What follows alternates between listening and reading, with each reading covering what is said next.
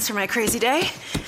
My packed commute, all those unread emails in my inbox. But I'm getting stronger, faster, and pushing myself further every day. I don't care if I'm not like everyone else. This punching bag is the best way to end my day. Fearless is knowing yoga isn't your style. That's the power of the Blue Cross and Blue Shield Federal Employee Program. Learn more about our healthy benefits at fepblue.org slash get more. Hey folks, it's Greg Auman with the Tampa Bay Times and TampaBay.com back for episode 65 on the Locked on Bucs podcast. Our last podcast this week to preview Sunday's home game against the Oakland Raiders. Uh, the big news today, what we're talking about, uh, is is the Bucs' home field advantage or lack thereof. Uh, Dirk Koetter, we had mentioned that even after the last game, uh, Dirk Koetter had kind of started pointing toward uh, lobbying for fans to get more Bucs fans in the lower bowl and less Raiders fans. Got to keep those Raiders jerseys out of the lower bowl, is what he said, uh, and continue that in a big way Thursday. Um, here's the quote. I want to give it to you. And again, I, I thought he did a good job of making sure he is clear that he knows the Bucs haven't won recently, and that plays a major role in the lack of attendance at uh, Raymond James. Uh, Bucs are three and fifteen at home since the start of the 2014 season. Uh, that's under Lovie and under Dirk. Uh, obviously, went winless at home in 2014. Three wins last year, 0 for 2 so far this year. Uh, but his quote, if I may, he says, Every place is different. Every place you play on the road is different as far as how hard it is to play there and how hard it is to hear there. We're not fooling anybody that some teams travel a lot better than others. He says, You know, players notice, coaches notice, that's the truth. And I'm 1000% aware that the more you win, the better it gets. But with that said, do we have a home field advantage? That's our job to create it. Uh, earlier this week had kind of lobbied, telling Bucs fans he wants to see them. Uh, if they can't go to the game, he'd rather see you give those tickets to Bucs fans as an early Christmas gift rather than uh, selling them online to someone who might be a Raiders fan.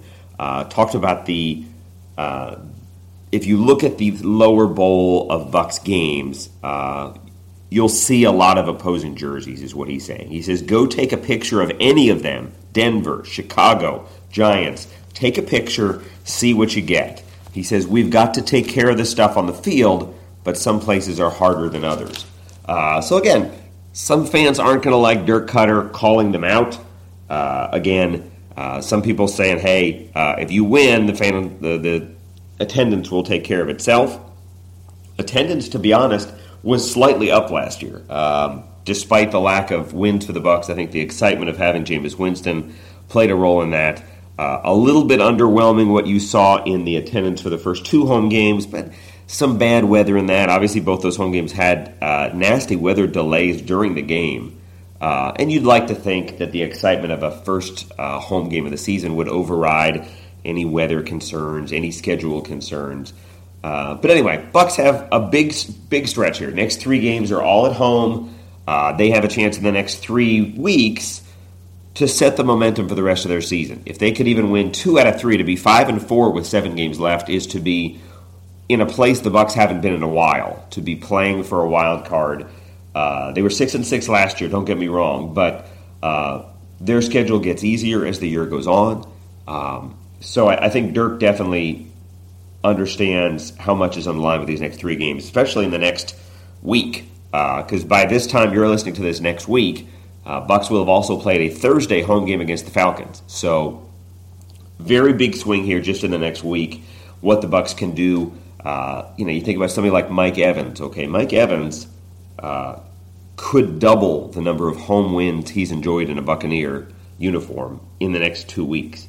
Um, next, sorry, in the next 15 days after the Bucs game, uh, he has three home wins total in his third season in the NFL. He has a chance to make that six uh, just in the next three weeks with the Raiders, with the Falcons, with the Bears. Uh, certainly three winnable games.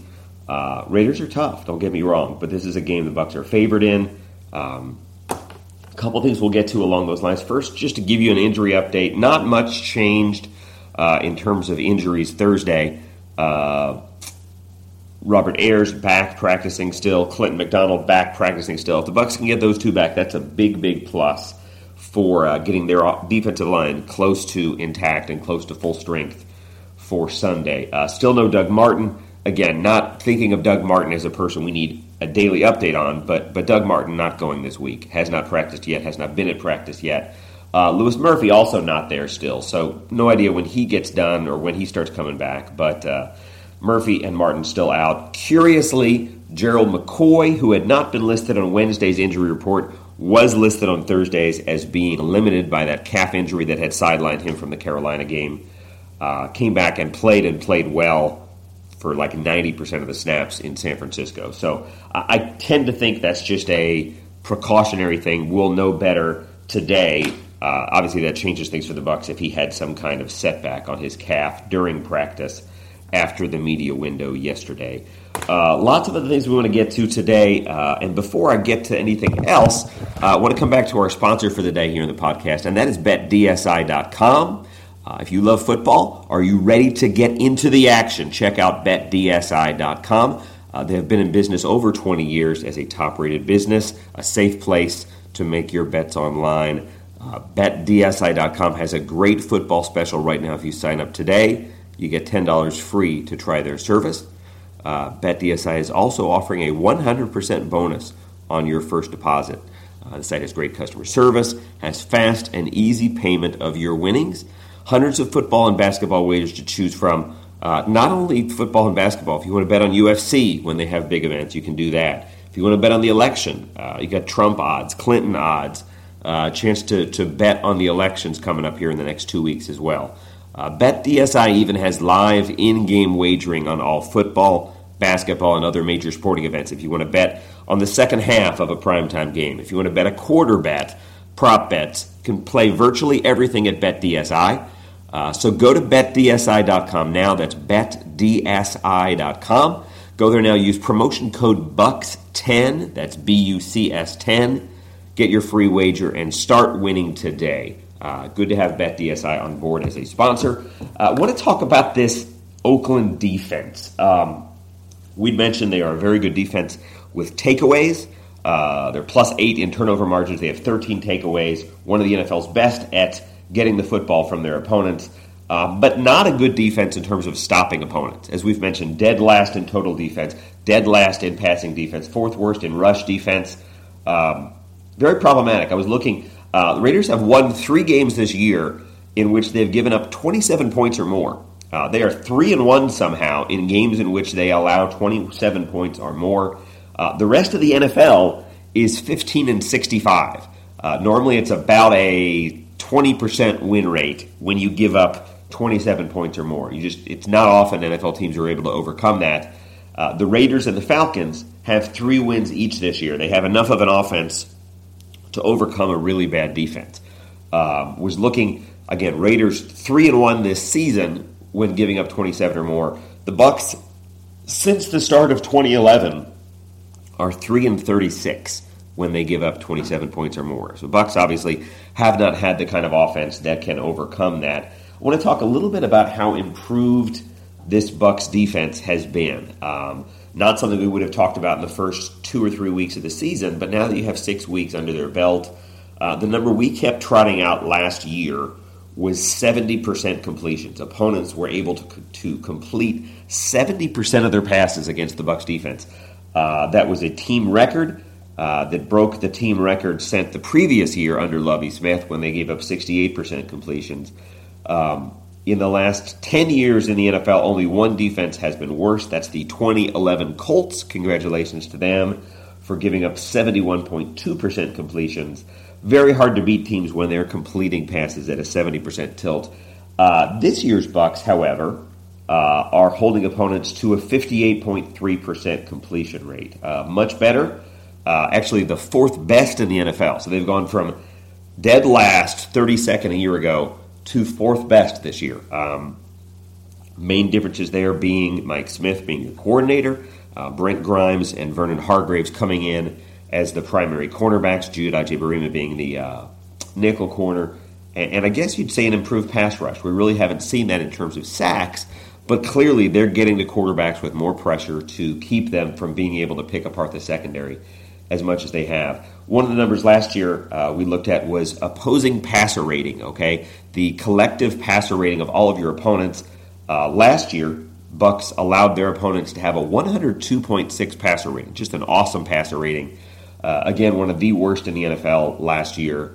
Uh, they are, are better. They're not radically better, but they're holding opponents to a 91% pa- or 91 passer rating. So going from 102 to 91, uh, there's only six teams that have made a better improvement there. Uh, Vikings are infinitely better. Vikings are 25 points better in their opposing passer rating. They're number one team in football now. Uh, Vikings, Giants, Cardinals, Eagles, Saints, and Titans, the only teams to make bigger progress in their pass defense from a year ago to now. So uh, early on this season, we would not have seen that. Uh, I think you saw you know, Matt Ryan, you saw Carson Palmer able, able to still pass really well against the Bucs. But now that they've faced some lesser quarterbacks, uh, young guys like Colin Kaepernick, like uh, you go back even to uh, facing you know two rookies in Paxton Lynch and uh, and Trevor Siemian with the Broncos, they've fared better. Um, I don't know how much this will continue. Derek Carr is a guy who's passing the ball very well, uh, connecting with his receivers very well. But as the Bucs try to figure out ways to beat Oakland at home, uh, I want to make it clear it's probably going to take some points. Um, Oakland has scored at a high level. Uh, the teams that have beaten them, uh, Kansas City actually did a fairly good job and beat them 26 10. Uh, you know, you come away with only four field goals compared to touchdowns there. That's not usually going to win it, but 26 to 10 was the winning score there. Um, if you look at, at other things this season in terms of what have beaten the Raiders, again, it, it could be that it takes a lot of points. Um, 27 or more hasn't been the, the breaking point for the Raiders. So if they're scoring 27 points and winning, uh, you kind of have to go into this thinking the Bucs might need to have 30 points to win this game.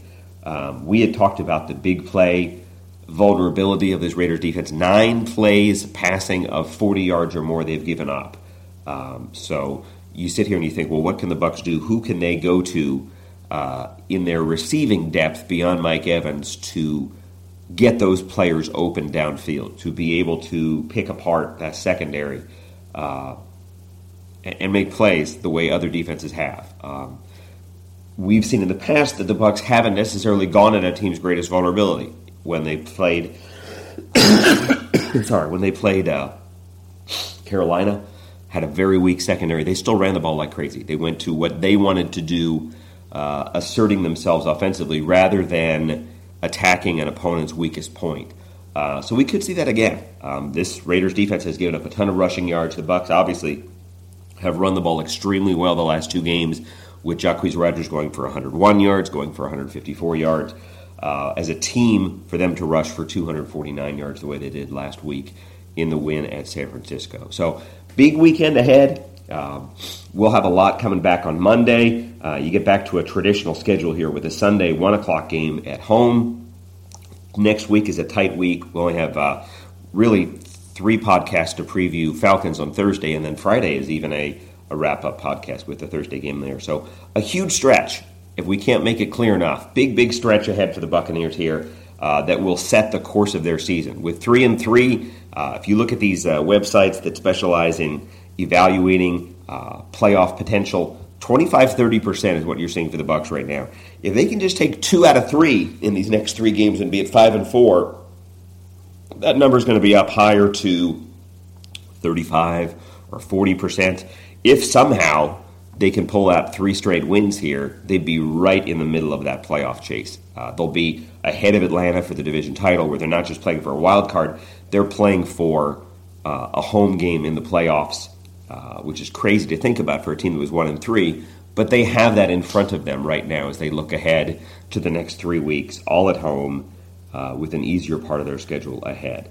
Guys, we're going to wrap things up here. Uh, I want to thank you guys for listening and being a part of the podcast. Uh, we'll have plenty to talk about on Monday, breaking down this game and talking about what went right, what went wrong. Thank you guys for listening. This will wrap things up for today. Uh, episode 65 is in the books. Thanks again for listening, folks, for the Tampa Bay Times and TampaBay.com. This is Greg Auman. Thanks again. We'll be back on Monday. What you doing? Ran out of space on my phone, so I'm deleting some stuff. By singing dog. Bye, goal. I pronounce you. Bye, wedding ceremony. Stop. At Metro PCS, you get two free phones with twice as much memory. Really? Don't say bye to your memories. Switch to Metro PCS and get two free LG K20 Plus phones with 32 gigs when you switch two lines. Metro PCS. Wireless. Figured out. Coverage not available in some areas. Sales tax not included in phone price. Excludes numbers on the T-Mobile network. See store for details and terms and conditions.